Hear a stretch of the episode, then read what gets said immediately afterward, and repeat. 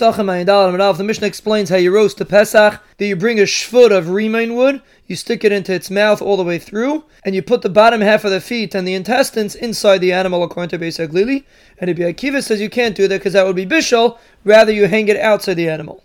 You can't roast the Pesach on a grill or on a metal spit, Reb says there was a story from Gamliel that he did do it on a metal grill. The Gemara explains the reason why you don't use metals because when one part gets hot, the whole thing gets hot, and then it's not sliesh, it's sli machmas, the heat of the metal. And the Gemara explains the other kinds of wood you can't use because they all have issues. And the rimon tree is better because its knots are smooth so it doesn't release water. Or we're talking about a young tree that doesn't have any knots.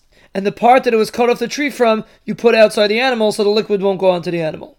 The Gemara makes a brisa that Yehuda holds you could use a metal spit. The Brisa says when Chazal said you can't eat a roasted gedi on Leil Pesach, they were talking about if the whole thing is roasted. But if you cut off one of the Avarim, or you cook one of the Avarim, that's not a problem. Rabbah says if you put pieces of meat inside a sheep, it's mutter, even if the meat is not salted properly. And the Gemara explains even though the blood comes out of the pieces of meat, but just like it goes right into the animal, it comes out also. And the Gemara says there's no right from our Mishnah that says that you put the feet and the intestines inside the animal, because over here we're talking about that the beis hashchita is on the bottom, so everything drips out. And the Gemara makes a brisa that says that the heart of an animal, if you didn't rip it open before you cooked it, you're allowed to rip it open after you cooked it, and it's mutter. So you see that we say just like the blood went into the walls of the heart, it came right out. So you see it's mutter. The Gemara says the heart is different because it's very smooth, and that's why it comes out. And the Gemara explains even though Ravin put flour on the outside of a bird and it wasn't a problem of dam, there's no raya from there because we're talking about silas which breaks up, and that's why the dam goes out. And the Gemara makes a similar story with Rava, and he said it's only mutter if the juice is clear. And the Gemara explains he was talking about clean flour that's not as smooth as silas, and therefore it holds in the blood, and that's why it's only mutter if it's clear. And the Gemara says the halacha is if it's silas, it's always mutter. If it's clean flour which holds in the blood, then it has to be clear to be mutter.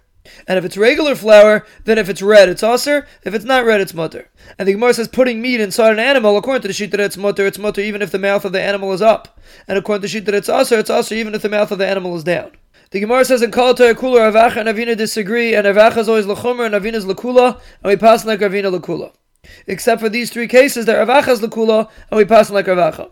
If a person has a piece of red meat, or baitzim of a zachar that are red, or veins of an animal, if he cuts them up and salts them, it's mutter to even cook it in a pot. If he puts it on a spit, it's mutter because the blood drips off. If he puts it on coals, it's machlekes of avina.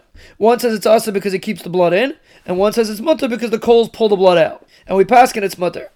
The Gemara says if you have a piece of red meat, and when you cut it open, juice comes out, if the juice is red, it's aser. If it's not red, it's mutter. Ravina says even if it's not red, it's aser because it's not possible. There's no strips of blood in there. The Gemara makes Amiram, they used to drink it.